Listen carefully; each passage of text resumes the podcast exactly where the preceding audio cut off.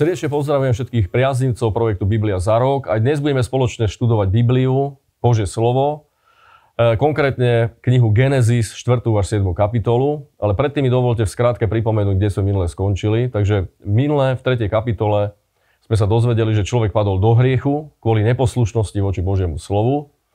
A zároveň potom Boh na to zareagoval tým spôsobom, že zaodel človeka do zvieracej kože, čo znamená, že nám toto ukazuje spôsob, ako je možné sa vysporiadať s hriechom. Musí byť zabité zviera a musí byť vyliata krv, tak ako o tom hovorí aj Epištola Židom, keď hovorí, že bez vyliatia krvi nedieje sa odpustenie. My vieme dnes, že bola vyliata lepšia krv než krv zvierat, a to bola krv Ježiša Krista, ktorá dokonalým spôsobom očistuje človeka od každého hriechu. V 4. kapitole sa Adam s Evou stávajú rodičmi, na, zem, e, na svet prichádza Kain a jeho brat Ábel Kain je tým, ktorý obrába pôdu a Abel bol tým, ktorý e, choval ovce.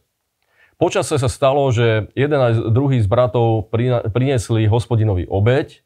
Musíme vedieť, že obeď je spojená s úctievaním a teda každý svojím spôsobom si chceli úctiť hospodina, približiť sa k pánovi. Kain to spravil tým spôsobom, e, že priniesol z plodín svojej úrody zo zeme, ktorá bola predtým prekliatá.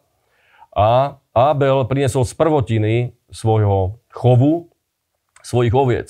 Hospodin milostivé pohľadol na Abelovú obeď a odmietol Kainovú obeď. Toto vypôsobilo v Kainovi jednu žiarlivosť a závisť a takisto hnev, na čo hospodin reagoval, že keby robil dobre, tak sa nemusí hnevať, nemusí nemusel by splanúť hnev v ňom, čím ho vlastne upomenul k tomu, že keby sa správal podľa Božieho slova, tak sa nemusí e, dostať do hnevu. Na to však Kain zareagoval e, veľmi brutálnym spôsobom, keď zavraždil, e, bola to náboženská závisť e, svojho brata Ábela.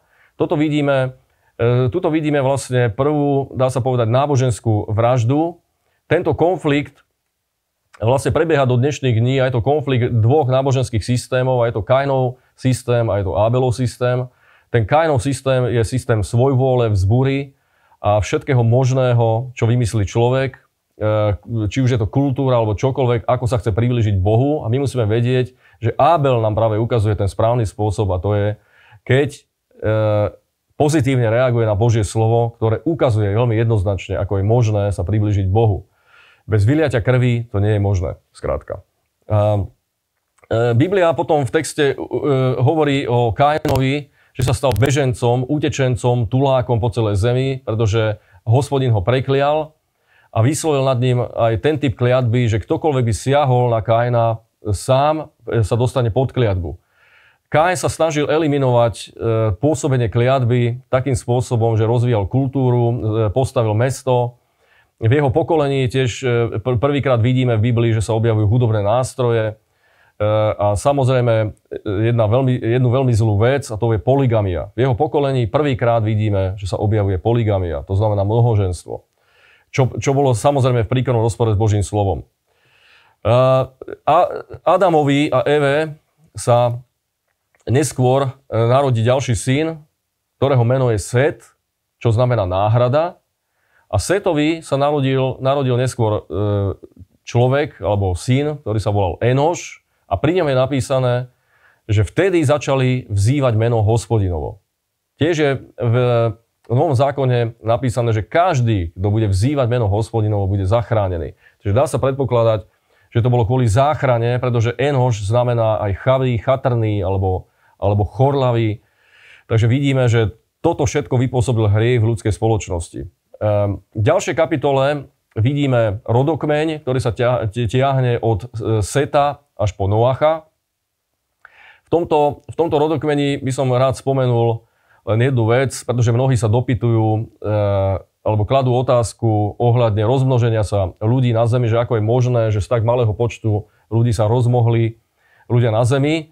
E, musíme k tomu dodať, že Biblia neuvádza úplne každé meno.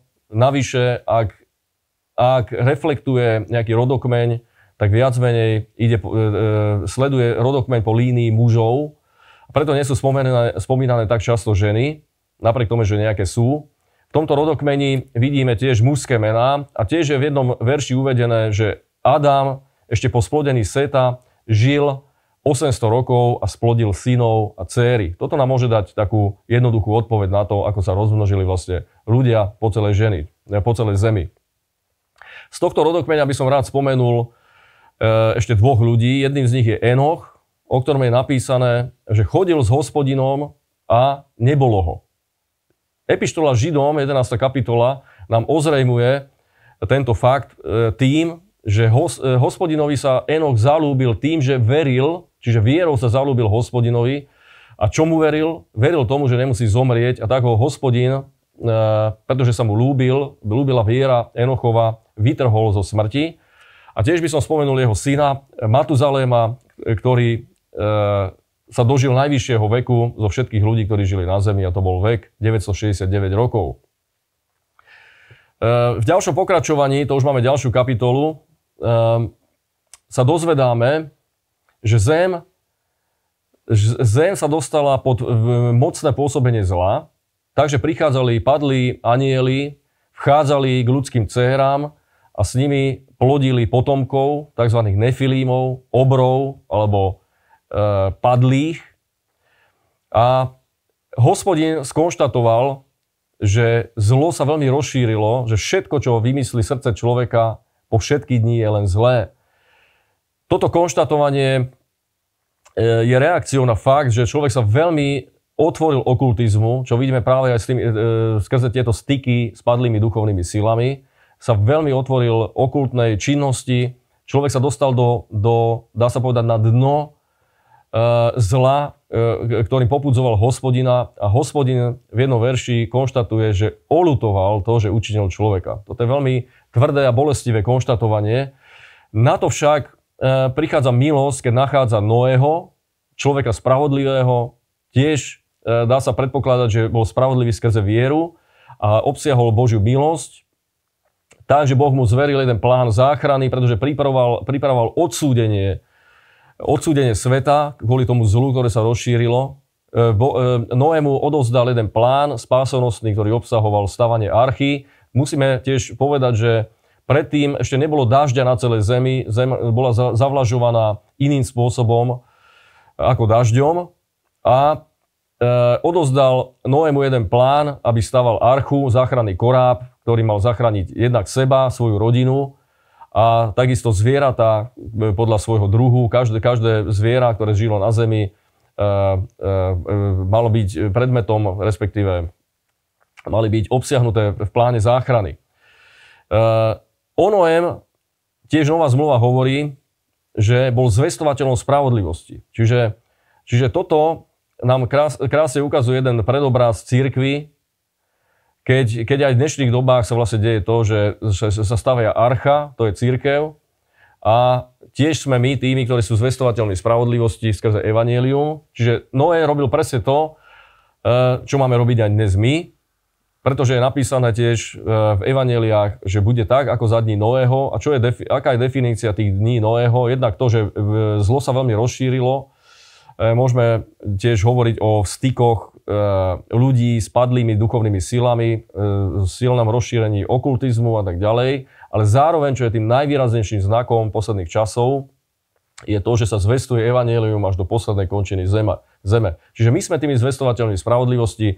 Chcem to zakončiť ešte tým, že Noé e, teda e, vošiel do korábu, hospodin dal dáž na zem, začalo pršať 40 dní a 40, e, 40 nocí, zem bola zaplavená a na, na záver hospodin sám zavrel dvere na arche, e, v ktorej už boli aj zvieratá, ktorej už boli aj, aj ľudia, ktorí mali byť zachránení. A takýmto spôsobom e, začala potopa e, ako súd, ako jeden súd, ktorý znamenal odsúdenie zla na zemi a ostatné veci, ktoré prišli potom, si povieme na budúce. Ceníme si vašu podporu a vaše finančné dary, vďaka ktorým sa Božie slovo dostáva až k vám. Buďte požehnaní.